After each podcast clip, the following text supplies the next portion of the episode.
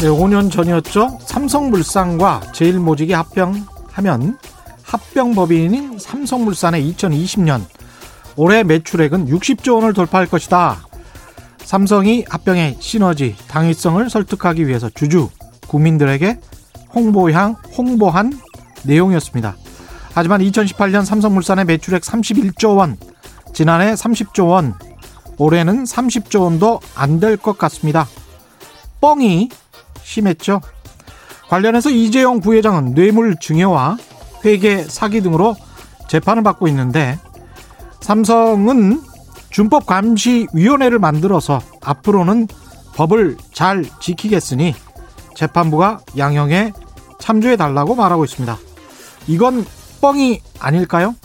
서로 진실이라고 하더라도 죄 짓고 나중에 자신도 아니고 자신이 다니는 회사가 앞으로 죄를 안 짓겠다고 하는데 그리고 이걸 재판부가 양형에 반영하겠다고 하는 게 말이 됩니까? 주식회사가 사기치고 이익은 대주주와 그 아들이 챙기고 다음부터 회사가 잘할 거라고 하면 벌도 안 받고 이렇게 삼성 대주주와 관련된 범죄 혐의는 대충 늘 넘어간다면 우리나라 자본주의, 법치주의가 다 뻥이 되는 게 아닐까요? 네, 안녕하십니까. 세상에 이익이 되는 방송 최경영의 경제쇼 출발합니다. 저는 진실탐사 엔터테이너 최경영입니다. 유튜브 오늘도 함께 갑시다!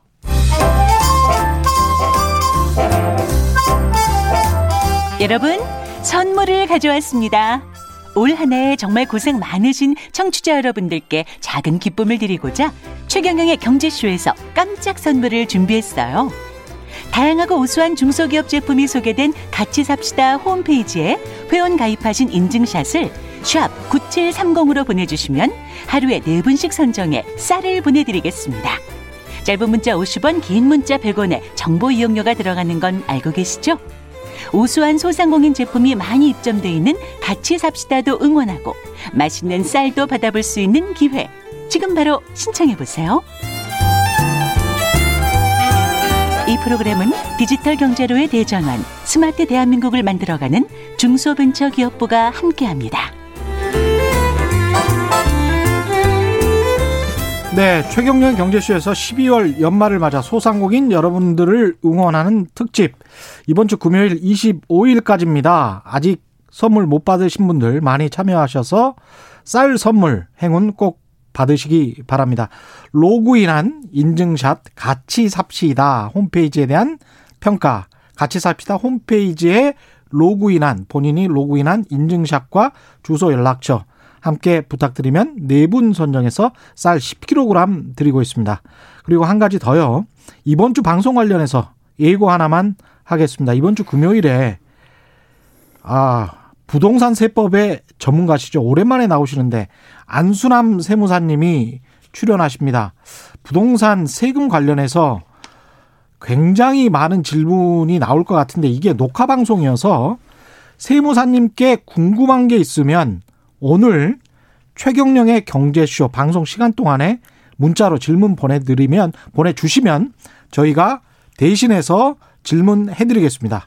부동산 세금 관련한 궁금 궁금한 점, 답답한 부분 싹 다 문자 보내주시기 바랍니다. 예. 오늘 이분 나오셨습니다. 이분과 함께 부동산 시장과 주식 시장 그리고 인공지능이 증권 시장에 주식 시장에 접목되면 어떤 변화가 일어나게 될지 흥미로운데요. 예. 키움증권의 서영수 이사님 나오셨습니다. 안녕하십니까? 예, 안녕하세요. 예. 키움증권 서영수입니다. 예. 아, 그리고요. 그 쌀 선물 관련해서는 짧은 문자 오시면 긴 문자 100원에 정보 이용료가 듭니다. 샵 9730번요. 예. 오늘 여러 가지 이야기 해 주실 것 같은데 일단 부동산 금리 이런 이야기부터 할 수 해야 되는 상황이죠, 지금. 예, 그렇죠. 그리고 주식 시장을 예. 얘기하려면 예. 출발은 부동산 시장에서부터 얘기하는 게 맞을 것 같습니다. 그럴 수밖에 없습니까? 네. 왜 그런가요? 우리 자산 시장이 워낙 부동산 쪽에 쏠려 있어서 그런 겁니까? 그것보다는 이제 근본적으로 음. 어 위험 자산을 우리가 이제 가계 위험 자산을 얘기한다면 대표적인 예. 자산이 이제 어, 부동산과 주식이거든요. 예. 이 대체되는 자산입니다. 그래서 예. 물론 자산이 서로가 같이 오르는 경향이 있기도 한데 음. 어, 대부분의 경우에는 어쨌든 자금의 메인은 부동산이 가면은 아무래도 이제 주식의 자금은 좀 빠지고요. 예. 그러니까 부동산을 투자하는 사람이 많아지면 상대적으로 반대 자산은 음. 안전적인 어, 금융 자산을 가지려고 합니다. 예. 반대로 이제 부동산의 비중이 줄어들게 되면 어, 자연스럽게 주식의 투자 비중이 증가할 수밖에 없습니다. 이건 이제 일반적인 현상들이고요. 전 세계 다른 나라들도 마찬가지로 어, 부동산의 비중이 많으면 주식의 비중이 작고요. 그다음에 주식의 비중이 많으면 부동산의 비중이 좀 낮은 이런 음. 현상들이 나타납니다. 그렇군요. 이게 지금 최근에 전세 가격 상승 관련해서 네. 한국은행은 이게 임대차 3법 때문이다. 국토부는 저금리 탓이다. 본인들 관할 구역이 아닌 거 가지고 자꾸 논쟁을 하는데 어떻게 생각하십니까? 우선은 둘다 예. 책임이 있다라고 보는 게 아, 맞을 것 같고요. 둘 다 책임이 있다. 예. 예. 어, 근데 그 중에 이제 누가 더 책임이 있냐. 음. 요 부분이 중요하겠죠. 예. 음, 알아야 될 거는 전세 가격, 전세 가격이 빠르게 상승하는, 특히 상승 전환하는 게 중요할 텐데요. 예. 상승 전환 트렌드로 전환, 어, 상승 전환으로 갔던 시점이 언제냐면 정확히 얘기하면 2019년 6월 이때예요. 예. 예.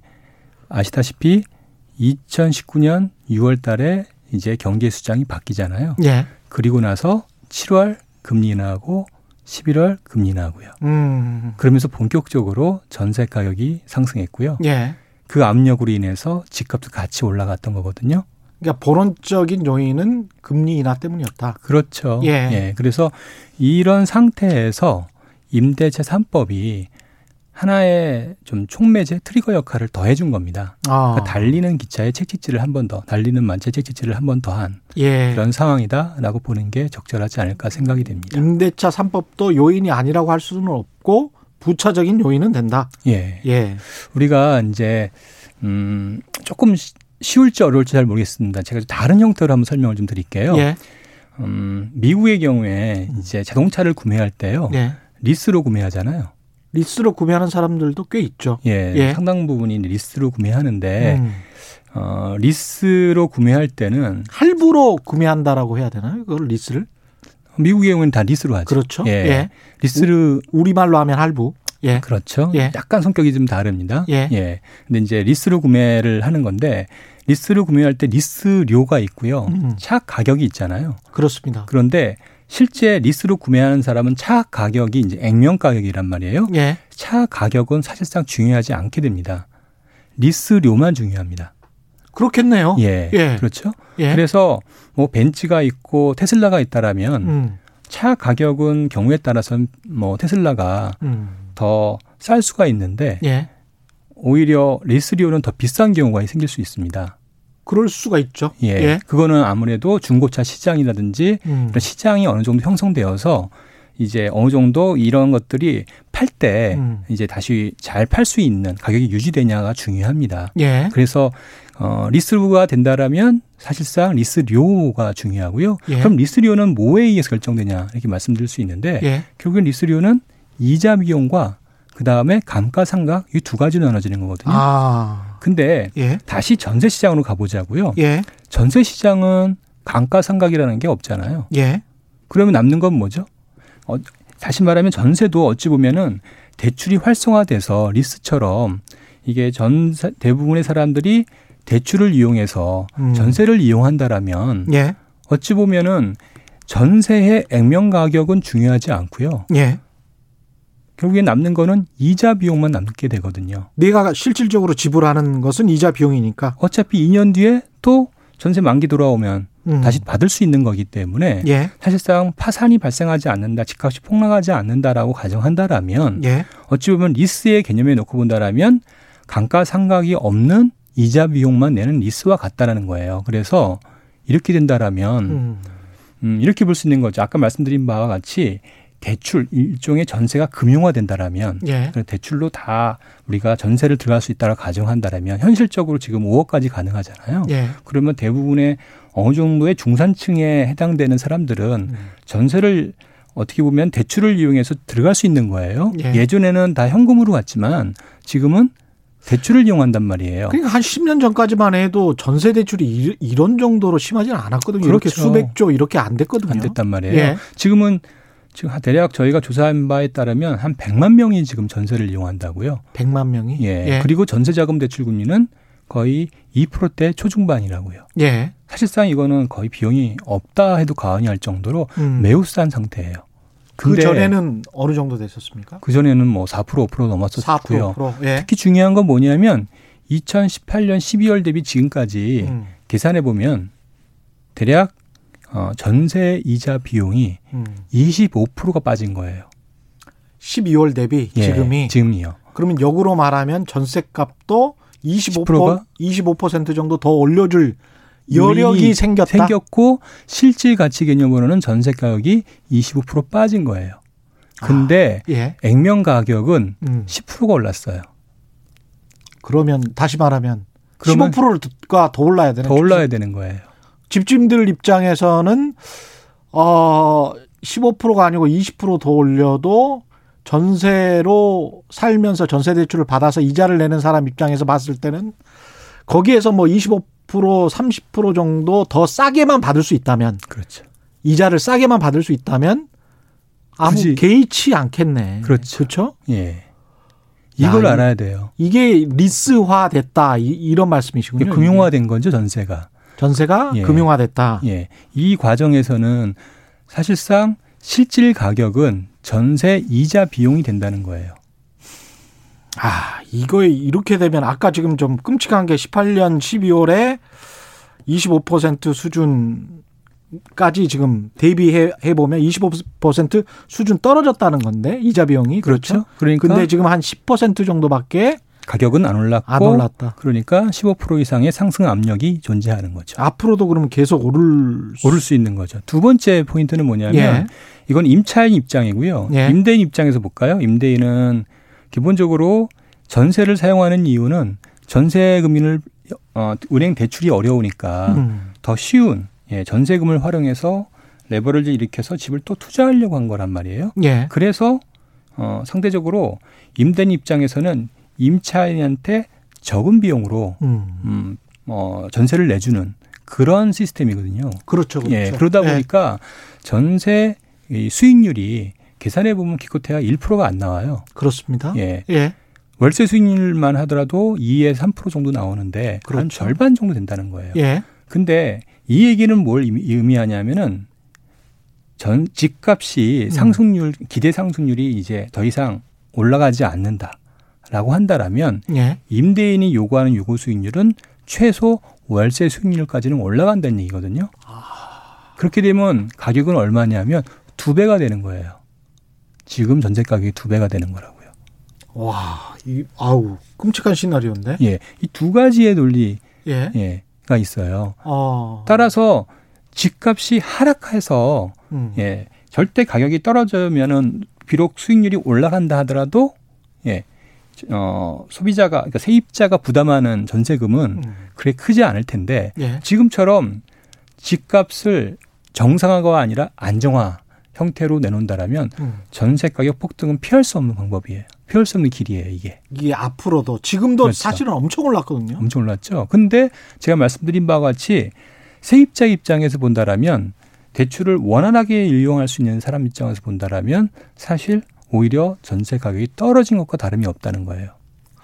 그러면 어떻게 해야 됩니까? 전세자금 대출을 이렇게 많이 올라버렸는데 지금이라도 전세자금 대출을 좀 줄여라 이렇게 해야 되는 건가요? 어, 그러니까 이제 우리가 이렇게 이해할 필요가 있죠. 어쨌든 음. 전세 자금 대출을 정부가 보증하고 있잖아요. 네. 정부가 보증하는 전세 자금 대출, 다시 말하면 어, 세입자들은 적은 비용으로 더 좋은 아파트를 쉽게 갈 수 있도록 예. 해준 좋은 시스템이 전세 자금 대출이거든요. 계약서 가지고 오면 네. 은행에서 대출해 주죠. 아주 뭐 누구나 쉽게 해 주잖아요. 예. 그러면 그거에 대해서 어, 모든 사람들이 만족해야 할 텐데 만족하지 않는다라면 거기에 대해서는 어쩔 수 없이 전세자금 대출을 줄이는 것밖에 방법이 없겠죠.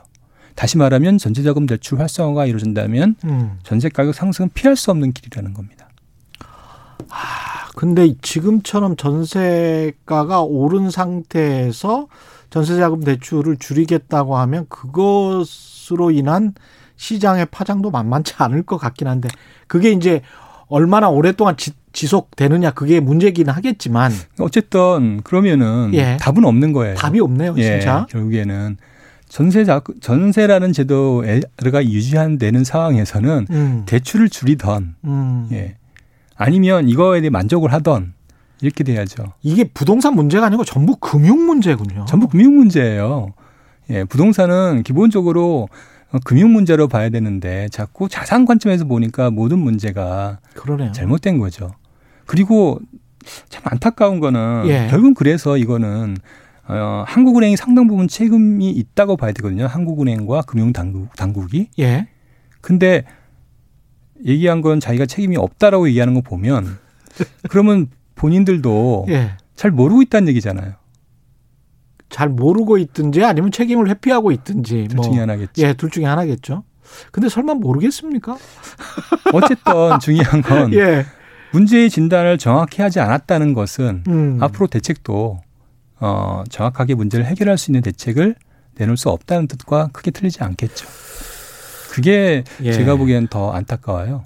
그러면 이런 상황이면 이런 식으로 간다면 금리가 계속 저금리고 전세자금 대출은 계속 해주고 뭐 DSR도 꾸준히 말씀하셨습니다만은 뭐 전격적으로 뭐 풀리 아주 본격적으로 도입한다 이런 이야기는 또 여전히 안 하고 있거든요. 그죠? 어, 그걸 했을 경우에 파장을 예. 생각을 안 할 수가 없다 보니까 음. 결국에는 이제 계속 주저주저 하다 보니까 음. 거꾸로 뉴스는 많이 나오게 되고 예. 어, 그러면서 사람들은 어, 선제적으로 그거에 대응을 해서 대출을 더 많이 쓰게 되고요. 그래서 아이러니하게 지금 규제를 하는 시점에 어, 오히려 대출이 음. 역대 최대치를 기록했어요. 가계대출 순증 규모가. 어느 정도입니까? 지금 어, 보통 한 2조, 3조 나오는 게 한 달 순증 규모가 예. 예, 그게 2년 전, 1년 전이었거든요. 예. 이게 8조 이렇게 나오니까요. 한 달에? 예. 야, 한 달에 8조는 진짜 새로운 수치네. 아. 한 달에 8조씩 그냥 빌려가요? 그러니까 거의 3배, 4배씩 지금 증가한 상황이고요. 예. 또 하나는, 어, 신용 대출 중에 신용 대출과 신용 한도 대출이 있단 말이에요. 예.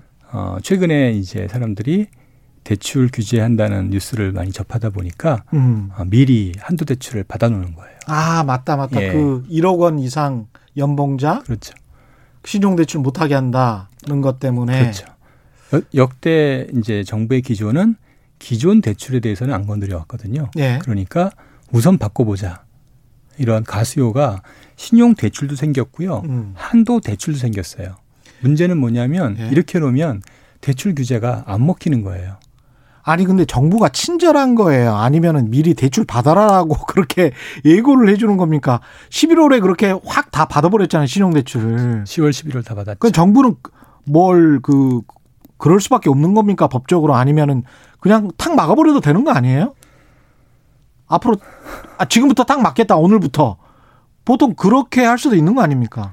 그렇게 했어야 적절했겠죠. 왜냐하면 기존 대출에 대한 규제가 아니라 신규 대출이기 때문에 예. 충분히 그렇게 했다 하더라도 영향은 적었을 텐데 음. 참그 부분에 대해서는 좀 안타깝습니다. 이런 기조 하에서 다시 음. 말하면 어, 대출이 많이 늘어나고 그 얘기는 뭐냐면 돈이 많이 풀려 나간다는 뜻이잖아요. 그렇죠. 그런 구조 하에서는 어떤 정책을 써도 백약이 무효일 수밖에 없어요.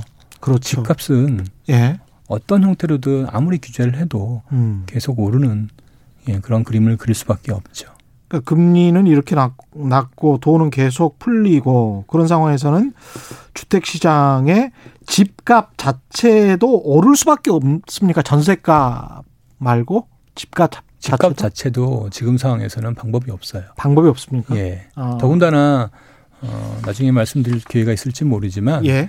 어, 주식과 부동산은 사실 또 상승 효과가 서로 상승 효과가 있거든요. 상시, 상호 상승하는 겁니까? 그렇죠. 아니면 대체하는 겁니까? 대체하지만 또 상호 상승해요. 왜냐하면 음. 주식에서 최근에 꽤 많은 수익률을 냈잖아요. 예. 그럼 그 돈 갖고 제일 먼저 무슨 생각을 하죠? 아, 조그마한 아파트라도 하나 사야 되겠다? 그렇죠. 아. 예. 캐시아웃해서 예. 예. 우선 실물 재산 살려고 하는 그런 수요가 생기는 거고요. 보통 사람 그럴 것 같아요. 한번 예. 생각해 보시죠. 집을 지금 형 지금 상황에서는 저금리다 보니까 팔 이유가 사라지거든요. 예. 그러면 남는 거는 이제 집 가격이라는 건 마지막 거래에서 이루어지는데 파는 음. 사람이 없는데 사는 사람만 생기면 집값은 오를 거란 말이에요. 그렇죠. 예. 여기에서 어쨌든 간에 주식에서 큰 돈을 번 사람들이 이제 음, 부동산을 사게 되면 음. 그것도 상당 부분 현금으로 사는 경우도 많아지거든요, 지금. 음. 그러면 어떤 규제도 먹히지 않는 거예요.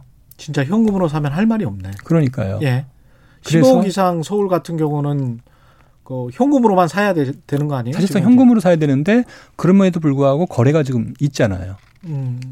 예. 그 돈은 주식시장에서 번 돈과 기존에 자기가 있었던 돈 그렇죠. 합해서 예. 합쳐서 할 수도 있고요. 근데 그런 사람들이 점점 더 있고요. 많이 나타날 가능성이 있는 거네요. 당분간은 많이 많이는 모르겠지만 예. 어느 정도는 계속 있을 것이라고 봐요. 그래서 어. 어, 가격이 급등한다 이렇게 보는 거는 좀 무리한 거고요. 예. 과거처럼 이렇게 다시 오른다 많이 예. 이렇게 얘기할 수는 없지만 예. 어, 최소한 빠지지는 않을 거고요. 음. 어, 어느 정도의 상승은 그리고 어, 전체의 지수는 이럴 겁니다. 예. 어쨌든 지금 정부가 어떤 정책을 취해도 음. 음, 풍선 효과는 막을 수가 없어요. 풍선 효과는? 예. 왜냐하면 아무리 규제를 해도 규제가 안 적용되는 지역은 또 있고요. 예. 안 적용되는 또 실물 자산은 있거든요. 음. 그럼 그쪽은 또 오를 수밖에 없는 거고요. 음. 예. 모든 자산이 다 오르고 있으니까. 그렇죠. 덜 오른 자산 쪽으로 계속 갈 것이고 이거는 부동산 시장은 덜 오른 지역 쪽으로 또 갈 것이다. 돈이. 그렇죠. 자, 근데 한번 뒤집어서 생각해 보자고요. 예. 우리가 이제 어, 이 사람들의 이제 심리를 생각을 해야 될 텐데 음. 어, 이렇게 대출이 많이 늘어났다. 과거 2014년부터 2020년까지 결국엔 6년간 부동산이 두 배 이상, 뭐 심지어 많은 지역, 어떤 지역은 세 배 이상 올랐단 말이에요. 예. 그렇죠. 결국에는 그 과정에서 무리하게 집을 산 사람, 그리고 그런 사람들은 굉장히 좋은 수익을 냈던 거고요. 음. 그렇지 못한 사람들은 사실상 자신의 소득에 비해서 엄청난 부가 감소한 효과가 발생한 거거든요. 그렇습니다. 예. 예. 다시 말하면 과도한 돈 풀기 대책에 의해서 음. 부가 현저히 이제 바뀐다. 또는 어, 특정 계층이 상당히 피해를 입은 상황이란 말이에요. 예. 이 상황을 뚜렷이 이제 많이 인식하고 있는 상황에서 음. 또다시 돈을 이렇게 푸는 대책을 취하는 그런 형태라면 경제 주체들이 가만히 있을 수가 없는 거죠. 어떻게든 대비해야 돼. 그렇지 않으면 나의 실제 소득은 계속 감소할 수밖에 없는 거예요. 무주택자면서 현금을 잔뜩 가지고 있었던 사람 또는 비싼 뭐 전세에 살고 있었던 사람이랄지 또는 20, 30대요. 20, 30대랄지. 예. 이 사람들의 이런 과거의 행태에 대응하려는 음. 노력들이 나올 수밖에 없는 거예요. 음. 그러네요. 네.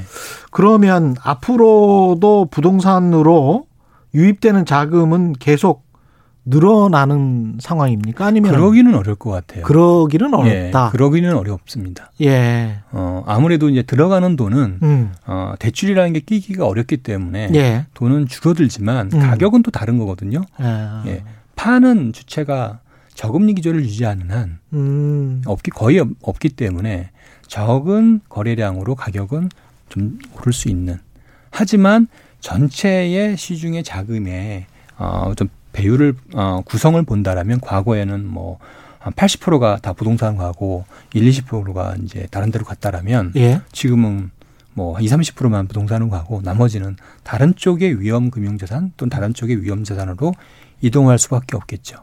왜냐 아. 대출 금리가 너무 낮기 때문에요. 음. 예 그리고 대출이 너무 쉽거든요.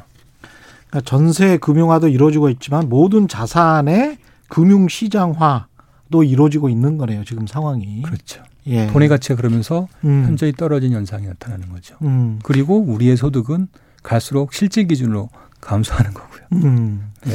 킴스트럼님은 내년 실질금리 인상 그러니까 이제 시장 금리 말씀하시는 것 같아요. 이 예상되는데 거기에 대해서 부동산 시장이 혹시 반영되면 어떻게 될까 이런 질문인데요. 그거는 음. 이제 시장 요인이 있고요. 예. 정책 요인이 있거든요. 예. 시장 요인만 놓고 보면은 그렇게 뭐 턴어라운드에서 좀 오를 것 같긴 한데 예. 그게 어, 실물 시장, 자산 시장에 영향할 정도의 영향을 미칠 정도의 그런 가파른 상승은 어렵지 않을까. 시장금리 상승도 그렇게 가파를 것 같지는 않다.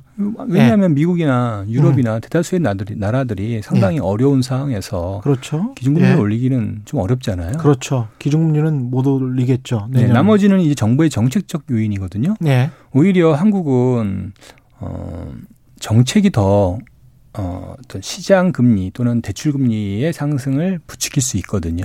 아, 경기가 나쁘니까 계속 돈을 푸는 그런 요인들만 발생하고 있다. 뭐 이런 말씀이신 것 같습니다. 그러니까 예. 예를 들면 DSR 강력히 음. 규제하면 금리 오를 겁니다. 그렇겠죠. 예. 그렇게 자연스러운 현상이거든요. 예. 근데 과연 DSR을 제대로 규제할까? 음. 예, 현재 스탠스를 놓고 본다라면 그렇게 쉽게 얘기하기 어렵거든요. 음. 그러네요. 이 부동산 시장은 대충은 그러니까 강보합 정도로 예상한다 이렇게 이제 정리를 해도 될 것 같습니다. 그리고 전세가는 꽤 오를 것 같다. 앞으로도. 정부가 정책 기조를 바꾸지 않는 한. 특히 금융과 관련된 금리와 그렇죠. 관련된 예. DSL, DSR과 관련된. 그렇죠. 예. 그러면 주식 시장은 어떻게 보십니까? 결국에는 이제 다시 말씀드리지만 풍선 효과를 우리가 고민해야 할 상황인 거죠. 예. 그럼 풍선 효과라는 게 부동산 시장 내에서 음. 이제 다 갈 때만큼 다 갔잖아요. 예. 그러면 그 다음에 우리가 판단해야 될 사안들은 뭐 그 부동산 시장 말고의 다른 대체 자산이 필요할 거 아니에요. 예. 그게 우리가 볼 수 있는 주식이 아닐까 음. 생각이 들어요. 예. 그런 측면을 본다라면 우선 최소한 이제 돈의 흐름만 놓고 본다라면 음. 상당 기간 예. 상당 기간 예, 갈 가능성이 좀 있어 보인다. 주식시장의 호황. 예. 적어도 자금 흐름 측면에서면은요. 음. 자, 왜 그런가 우선 어 그걸 떠나서 먼저 예. 어 이거부터 얘기해 드릴까요? 최근에 추이 먼저 얘기 드리면 예. 우선은 이제 저희가 이제 가장 중요하게 보고 있는 게 첫 번째로는 이제 계좌 수예요. 계좌 수. 증권사 계좌 수. 예. 다시 말하면 고객 수인데 예. 고객 수가 한때는 지금 뭐 100만 계좌 월 이렇게 터졌거든요. 월 100만 계좌가 늘었어요? 예. 예. 이게 과거에 20만 계좌, 뭐 10만 계좌 이렇게 한 달에 터졌던 게 100만이 음. 터졌다가 전체 증권사 대상으로 하는 예, 거죠. 예. 예. 지금 뭐 좀 줄었다고 해서 60만 정도인데 예. 그래도 이게 계속 늘고 있어요. 예, 늘고 있고 전년 동기 대비 두 배 이상 증가하고 있다는 거예요. 와, 60만 개의 계좌 수가 월 느는 것도 전년 동기 대비 두 배. 네. 대단하네요. 그 이유는 예. 아까 말씀드렸던 이제 많은 사람들이 이런 트렌드에서 벗어나면은 음. 정말 예, 더 힘들어질 거다라는 걱정들 하기 시작하는 거죠. 아. 예. 그래서 투자할 곳을 찾다 보니 부동산 가격은 저만치 그렇죠. 안드로메다에 가 있고 네. 뭐 실질적으로 좀 푼돈이나마 할 수 있는 곳은 여기밖에 없다. 그렇죠. 게다가 이자가 싸니까 대출까지 받아서 하면 훨씬 쉽겠다. 뭐 이런 접근 돈 빌려서 하는 사람들도 많습니까? 어, 음, 그 정확하게 예. 이제 판단은 파악 통계적으로는 쉽지는 않아 보이지만 예. 어, 상당히 많은 것으로 보여지는데 예. 어, 상식적으로 당연하지 않을까 생각이 됩니다. 음. 이제 어, 많은 사람들이 어, 수익률을 이제 시연을 할때 예. 레버리지를 쓰는 게 높은 수익률을 이제 낼 수 있다라는 거에 대한 경험들을 이제 많이 어, 하다 보니까 학습 효과가 생긴 것 같습니다. 그래서 음. 레버리지 투자가 이제 일반적으로 많이 이제 이루어지고 있는데요. 더군다나 이제 생각해야 될 게 하나 있습니다. 그동안에는 과거죠. 이제 코로나 위기 이전에는 대부분의 사람들이 레버리지 투자한다라면 어떻게 투자했냐면 신용융자, 신용 증권사 신용융자를 이용했거든요. 예. 요거는 만기가 6개월에 금리도 많게는 10%까지 해요. 음. 금리가 높다고요. 예. 어, 만기가 짧아요. 음. 그러니까 레버리지를 과도하게 하기가 어렵고요. 예. 또 이게 문제가 뭐냐면 어, 시장이 등락을 거듭할 텐데 하락할 때 잘못하면 깡통이 나는 거예요. 그렇죠. 깡통 나면은 예. 털리고 더 이상 주식을 못하는 이탈하는 세력들이 생기는 거예요. 그렇죠. 예. 예. 그래서 개인들은 늘 보면은 바닥에 팔고 음. 예. 꼭지에 사는 이런 음. 반복된 행태를 보였던 거예요. 이게 이제 신용융자의 예, 효과가 사실 있기 때문에 그러거든요. 음. 근데 예. 지금은 어떤 일이 생겼냐면 지금은 예. 신용대출, 은행에서 신용대출로 웬만한 직장이라면 자기 소득의 두 배, 그래서 5천만 원에서 많게는 2억까지 받게 되는 거예요. 근데 이 신용 대출은 거의 만기가 없잖아요. 그 직장에 계속 다니는 한. 그렇죠. 예. 그러니까 이게 대출의 만기가 1년이긴 하지만 음. 직장만 다니면 현재의 구조화에서는 10년 만기란 말이에요. 그렇죠. 예. 10년 만기의 대출, 원금도 안 내요. 예. 이자만 계속 2%예요. 예. 그러면 사실상 1억이면 현금이 나한테 돌아온 거나 다름없거든요. 그러니까 1억을 빌려도 월 한 13, 4만 원? 그 그렇죠. 정도만 이자만 내면 이자만 내고요. 1억 원을 쓸 수가 있는 거예요. 쓸 수 있는 거예요. 예. 그러면 주식을 투자할 때의 태도가 달라지는 거예요. 음. 예. 그러니까 20, 30대도 5천만 원 이상은 충분히 확보할 수 있다 보니까 예. 뭐 얼마든지 아 직장이 예. 든든한 직장이 있다면 그렇죠. 예. 그렇기 때문에 음. 예, 주식 투자의 패턴이 달라집니다. 오히려 예. 주가가 빠질 때 개인들이 쉽게 살 수 있는 거예요. 아. 완전 다릅니다. 그러네요. 예. 예. 그만큼 만기가 중요하거든요. 음. 만기가 길어지고 금리가 낮아지니까 음. 어, 참가자의 주식 참가자의 태도가 완전히 달라지는 과거와는 나 기다릴 수 있어 이렇게 되는 거네. 그렇죠. 예. 예. 떨어져도 나 기다릴 수 있어. 10년 예. 동안 기다릴 수 있어. 뭐 이렇게 되는 거군요. 공모주에 엄청난 자금이 되잖아요. 아. 이런 것들이 다 신용대출이라는 좋은 제도, 어찌 보면 좋은 제도들한테는요. 예, 이런 상황이 된 거예요. 그 2030 세대, 그 젊은 세대의 주식 참여가 높다. 주식 투자 요새 급증했다. 이런 이야기 기사에도 많이 나오는데 실제로 네. 그렇습니까? 우선 계좌 수를 한번 얘기 드리면 음. 뭐 IR 자료 나오니까 이제 키움증권 자료를 조금 예. 예, 인용하면 어 신규 계좌 기준으로 어 20, 30대의 비중이 한 55에서 60% 됩니다. 어. 예. 그리고 또 하나 재밌는 데이터는 뭐냐면 이건 은행 데이터인데요. 예. 어, 신용 대출 중에서 1억 이하 대출이 있습니다. 예. 그렇죠? 1억 이상은 보통 그 돈 갖고 보통 부동산을 투자하는 게 일반적이고요. 1억 미만이면 아마 주식 주식이나 다른 위험 자산, 뭐 비트코인이라든지 이런 걸 하겠죠. 예. 예.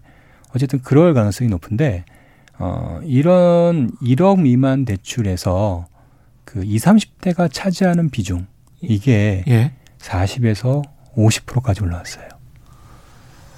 예. 와, 대단하군요. 예, 금액 예. 기준으로요. 예. 그러니까 어, 신용 대출이 활성화되면서 20, 30대가 더 이상 주변 세력이 아니라 주체 세력으로 바뀐 거예요. 음, 주류가 됐네요. 주류가 됐습니다. 2030이 예. 주식 시장에. 예. 이 친구들이 어떤 종목을 사고 어떻게 움직이냐에 따라서 주식 시장 판도가 많이 바뀔 수 있겠습니다. 시장에 이 보면 내용이 예. 전에 비해서 완전히 다르잖아요. 음. 그런 것들이 2030 세대들이 열심히 공부하고 또 뭐 특히나 유튜브 발달되어 있고 예. 그러다 보니까 어, 과거에 보지 못하는 예, 정말 현명한 매매들이 어, 잘 이루어지고 있고 특히 음. 해외 주식까지 해외 주식은 거의 3분의 2 이상이 20, 30대거든요. 예. 예. 그래서 좋은 종목을 발굴해서 높은 수익률을 내고 있는 모습을 보면 음. 이거는 트렌드의 변화다라고 얘기하지 변화다? 않을 수 없죠. 연금이나 보험 같은 경우도 채권 쪽에서 주식으로 많이 이동을 앞으로 하는 겁니까? 그렇게 되면? 충분히 가능성이 저는 있다고 봅니다. 예. 그 이유는 어, 똑같은 문제입니다. 지금 이렇게 돈을 많이 풀어서 돈의 가치가 떨어지고 있는데 예. 따라서 노후에 이렇게 저축을 하면 이 자산이 음. 그냥 앉아서 당하는 예. 그러네. 예, 이런 문제가 발생하는 거예요. 아, 연금이나 보험 입장에서도 어떻게든 수익률을 높여야 되는 상황이네요. 그렇지 않으면 이거는 노후 대비가 안 되는 거예요. 음. 예. 근데 현재 실제 대부분의 그 연금의 수익률들은 1%, 2%에 불과합니다. 많아야 2%, 2%입니다. 예. 예. 도저히 대응이 안 되는 거죠. 주식 시장에 리스크가 큰 시장에 그 시장이 뭐든지 간에 그렇죠. 그래서 참여하지 않고는 예, 참여하지 않고는 방법이 없는 거예요. 예. 그래서 지금 개인연금, 어, 기업연금이 총 340조 정도 되는데요. 음. 아직은 음, 50조 원 정도로 좀 작긴 하지만 예. 어쨌든 개인연금 내에서는 직접 자기가 운영할 수 있는 펀드, 개인연금 펀드, 그 다음에 또 IRP 예. 이런 자산의 이런 성장이 음, 대략 연 20% 이상 아. 성장하고 있어요. 성장률 20%면 대단합니다. 예, 예. 전체는 한 10%대인데 음. 예, 요거는 한 20% 이상 성장하고 있고요. IRP는 한 25%까지 성장하고 있습니다. 그만큼 이제 개인들도 불안하고요. 수익도 부진하고 그러다 보니까 적극적으로 대응하려고 하는 음. 그런 그림들이 그려지고 있는데 다만 좀 문제점들이 있습니다. 예. 예. 어, 아무래도 어, 혼자 하기에는 조금 부담스러울 수 있잖아요. 그렇죠. 예, 이게 이제 재앙 요인이 어, 음. 될수 있다고 보여지고요. 나아가서 이제 자산 관리 회사들도 음. 음, 그거를 어떤 서비스 하는데 음. 이 연금 자산이 문제가 뭐냐면 어, 인당 자산 규모는 좀 작아요. 예. 그러다 보니까 오프라인에서 자산 관리 서비스 하는 데는 조금 어려움을 겪게 돼요. 그렇죠. 예. 예. 그러다 보니까 예. 좀 방치된 상태. 음. 그래서 현재로서는 지금 개인들이 알아서 관리하고 있는. 그렇죠. 예. 물론 저도 마찬가지입니다. 저도 예. 이제 개인연금 펀드 들어서 맞습니다. 예. 알아서 관리하고 있는데 예. 참좀 아쉽고 안타깝죠. 아, 그것 때문에 지금 그 최근에 보고서 리포트 하나 내셨는데 제목이 AI가 증권 산업을 지배할 것인가 이게 지금 그런 함의가 좀 있는 겁니까 그러면? 충분히 이 어, 새로운 제도 변화가 예. 이 자산관리 시장, 특히 연금 이쪽 시장에 큰 변화를 불러일으킬 것 같다. 그 생각은 좀 들고 있습니다. 이게 이 AI는 무슨 AI인지 좀 이야기를 좀 자세히 해봐야 될 것 같은데 하이든님 1년 후에 올해를 어떻게 바라볼지 궁금해지네요. 이게 또 다른 혁명이 될지 레버리지 통해서 거품으로 만들어진 모래성일지 알 수가 없죠. 예. 김현철님, 저금리에 의한 자산 가격 상승이 유지될 거라는 견해시네요. 최근 이종우 이카노미스트의 견해와는 반대. 이종우 이카노미스트께서는 실물과 자산의 괴리가 심하기 때문에 버블 붕괴를 유의하라고 했는데요. 예, 거의 뭐 다양한 의견을 지금 애널리스트들께서 하시는 거니까요. 예. 본인 책임하에 잘 들으시기 바랍니다. 브레이커스 조님은 연착륙이냐 경착륙이냐인데 아, 아마도 괄호치고 어, 정부 입장에서는 가로 닫고 예 연착륙에서 충격을 줄이는 수밖에 올 것은 와야 된다. 뭐 이런 말씀이신 것 같고요. 2377님 정부 정책이 연착륙을 원하는 걸 모르는 사람은 거의 없습니다. 그래서 두려움 없이 부동산으로 가는 듯요. 예. 그런 것 같습니다. 예, 시장은 이미 다 알고 있겠죠. 2738님, 정부가 임대 사업자 우대 정책을 철회했는데 이게 전세 물건 축소에 영향을 미치는 건 아닐까요? 이런 말씀 하셨습니다. 이것은 다른 그 부동산 전문가와 좀 더 깊게 한번 나중에 상의를 해보겠습니다. AI가 증권 산업을 지배할 것인가 이 말은 지배할 것 같다 이런 말 아니에요? 그렇죠. 이게 뭡니까? 우선은 예. 이제 어 이걸 한번 생각해 볼 필요가 있을 것 같아요. 우리가 예. 이제 어 2000년 이전에 예. 음 증권사에서 이제 브로커리지 하잖아요. 위탁 중개. 예. 대부분 지점에서 지점 직원들이 중개 줬죠. 해, 했어요. 예. 네, 다 그랬어요. 음. 어 근데 이제 그때 사고도 되게 많았잖아요. 그랬습니다. 예. 예. 수수료는 비싸고 사고는 많고 나는 뭐 팔라고 했는데 샀다 뭐 이런 경우까지 있었어요. 예, 자기 예. 매매 뭐뭐 뭐 1인 매매 이런 것도 되게 그렇죠. 예, 되게 많았고요. 예. 어, 그 이후에 이제 온라인 증권사가 2000년도에 출범을 예. 하면서 빠르게 이제 오프라인 어, 증권 거래가 온라인으로 바뀌다 바뀌었고요. 그랬네요. 지금은 거의 이제 90%? 아, 90%나? 예. 이렇게 되죠. 그래서 전화해서 뭐 사, 사주세요, 팔아주세요 이런 사람들은 없는 거예요. 없는 거죠. 다 예. 이제 모바일이나 인터넷으로 예. 각자가 알아서 거래하게 되고 있죠. 예. 자, 근데 어, 반면에 재산관리 시장 음. 이쪽은 음, 아직까지 어, 오프라인 중심이거든요. 예. 온라인이 거의 음, 물론 시작한 지는 꽤 됐지만 별다른 음. 영향을 음. 미치지 못하고 있다 이렇게 봐야 될 것 같습니다. 음. 근데 이제 그 원인을 분명히 자산 관리 서비스에 대한 불만 이제는 많이 노출되어 있잖아요. 예. 예, 뭐 사모펀드 사고라든지 여러 가지 음. 이제 문제점이 노출돼서 거기에 대한 고객들의 불만은 많은 거고 믿을 수 없다. 그렇죠. 예. 근데 그러면서 자연스럽게 지금 간접 투자 시장에서 직접 투자로 자금이 이동되고 있고요. 그렇죠. 특히 네. 우리나라는 뭐. 예. 예.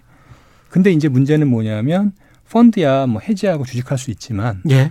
음, 연금 상품은 방법이 없잖아요. 그렇죠. 예, 예. 주식을 예. 못 사게 돼 있으니까. 아, 예. 예. 그래서 이런 경우에는 음. 어떻게든지 지금 어, 뭐 해야 되는 상황이잖아요, 자산 관리를. 예. 예.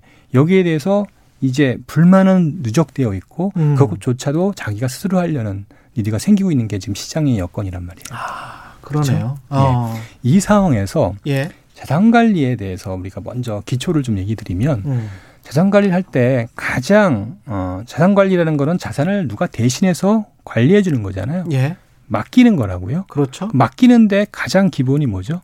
신뢰. 신뢰잖아요. 예. 신뢰라는 거는 뭐냐면 사실은 이 상대방이 그러니까 음. 운영하는 사람이 음. 나를 정확히 알고 예. 예. 정확히 하고 내 의지대로 예. 이 사람이 운영해 줘야 되는 거예요. 이게 피듀시어리 그렇죠? 문제라고 해가지고 아주 중요한 대리 문제입니다. 대리 예. 문제인데요. 예. 근데 이거를 이제 기술적으로 본다라면 음. 이, 이 대신 운영해 준 사람이 나를 정확히 알아야 되거든요. 그렇죠. 근데 대부분은 어떻죠? 잘 모른다는 거예요.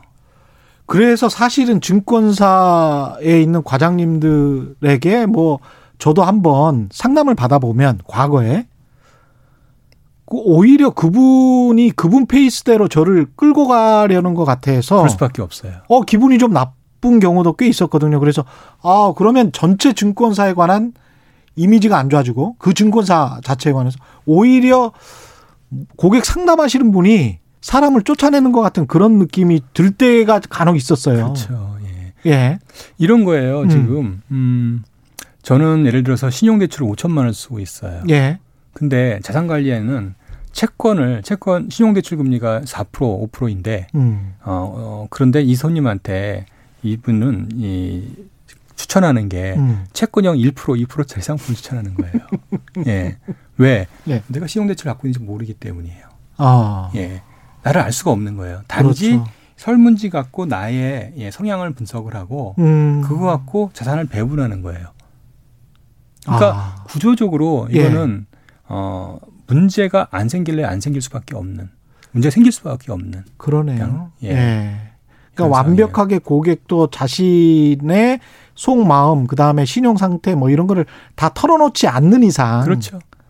방법이 없네. 아예 예. 초액 초고액 자산가들은 음. 정말 PB하고의 릴레이션십이 그, 강하다 보니까 다 알 수밖에 없는 거거든요. 예. 그때는 제대로 운영을 줄 수가 있는데 예. 기본적으로 금액이 작으면 작을수록 이런 부분들이 안 되는 거예요. 그러니까 자산관리 시장이 생기기가 어려워요. 아, 그렇군요. 예. 대중적인 자산관리 시장은 AI가 담당할 수 수밖에 있다. 없어요. 근데 AI도 네. 뭐가 문제였냐면 음. 제일 중요한 건 시스템이나 뭐 기술이나 이런 것들은 다 가능한데 네. 중요한 건 손님의 마음을 알 수가 없는 거예요. 생각을 알 수가 없고 손님의 음. 어떤 상황인지를 알 수가 없었던 거예요. 근데 지금 알 수 있습니까? 이게 마이데이터가 도입되기 시작하는 거죠. 아, 마이데이터 사업이 이것과 연결이 예. 되는. 그래서 모든 은행이든 다 마이데이터를 하고 싶은 가장 결정적인 이유는 자산 관리업을 하려고 하는 거예요.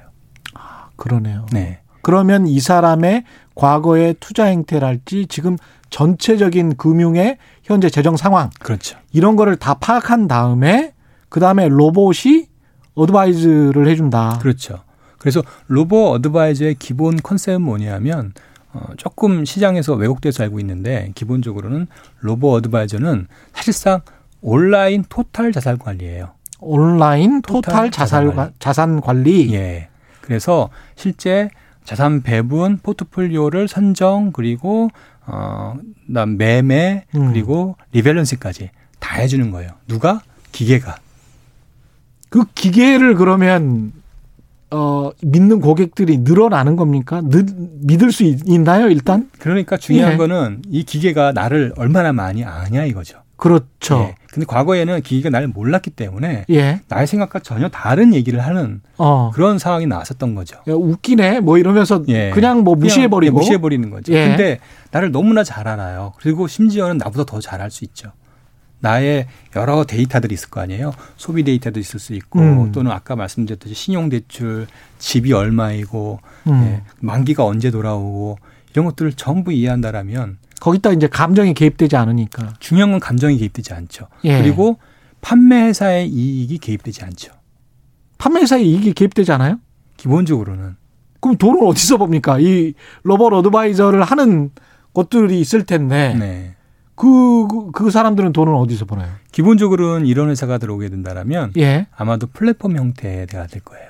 아. 예. 그래서 예. 어, 운용 수수료는 최저로 가거나 음. 무료로 하거나. 사람들을 다 모은 다음에. 예. 그리고 일종의 AI가 일종의 개인 비서 형태의 역할을 해줌으로써 음. 위탁을 하게 되면 비용이 커지거든요. 그렇죠. 비서 역할하면 수수료를 떨어뜨릴 수가 있어요.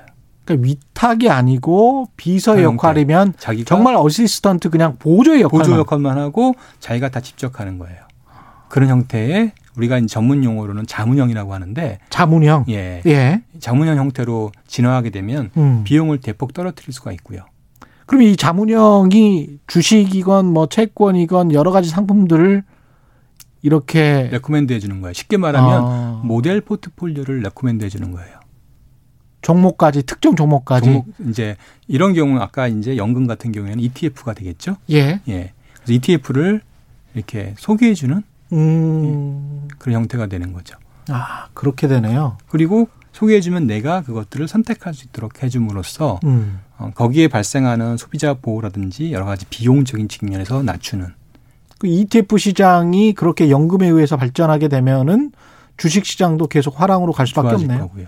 결국에는 예. 이런 툴이 이런 시스템이 더 발전하게 된다라면 음. 말씀드렸던 340조 원에 달하는 예. 연금 자산의 상당 부분이 자연스럽게 이제 주식이 채워지겠죠. 주식 자산이.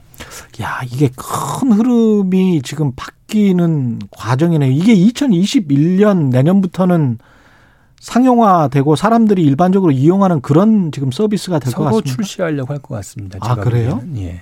아. 그러면 이걸 출시하는 회사들은 증권사들이랄지 그다음에 인터넷 포탈도 제가 보기에는 예, 아무래도 플랫폼 회사들 그다음에 인터넷 은행 하려고 하, 했던 사람들도 마찬가지로 노리고 있겠네요. 노리고 있지만 예. 기본적으로는 아마 이제 이런 음. 문제가 있습니다. 아무래도 이게 어, 온라인과 오프라인의 이제 컴플릭트가 예. 실제 이제 2000년대 초반에도 이제, 이제 오프라인 이제 브로커리지가 그렇죠. 온라인으로 바뀔 때 예. 어려웠던 회사들이 많아요. 대형사들이. 그래서 기존 지점 때문에요. 그렇죠. 기존에 직원을 고용하고 직원. 있으니까. 예. 그래서 아마 이 문제는 좀 이런 이제 고용의 문제를 좀 야기할 수 있기 때문에 아, 노동 문제가 여기서 이제 같이 결부가 되면서 이렇게 되면은 사실상 자산 관리 서비스하는 PB들이 이제 뭐 실직 수도 로봇에 대체될 수가 있는 거네. 그렇죠. 더군다나 기본적인 수익 모델은 어, 운용 수수료가 아니라 ETF 매매 수수료가 될 것 같거든요. 아 그렇게 되는 거군요. 그리고 음. 어, 이런 형태는 아마 소수의 회사가 또 과점화 형태로 갈 가능성이 높아요. 그러네요. 예. 예. 플랫폼 회사의 성격이 그렇죠. 음. 예. 그러다 보니까 어, 아마 새로운 또 이슈가 생기지 않을까 생각이 듭니다. 전부 다 구글화 되는 것 같습니다. 전부 다 구글화 되는 것 같아요. 예. 알겠습니다. 오늘 여기까지 하겠습니다. 네. 예, 고맙습니다. 키움증권의 서영수 사모님이셨습니다. 고맙습니다. 예. 감사합니다. 오늘 쌀 선물은 특별히 여섯 분 선정했습니다. 1858-1539-8169-0453-5698-0220님입니다. 고맙습니다.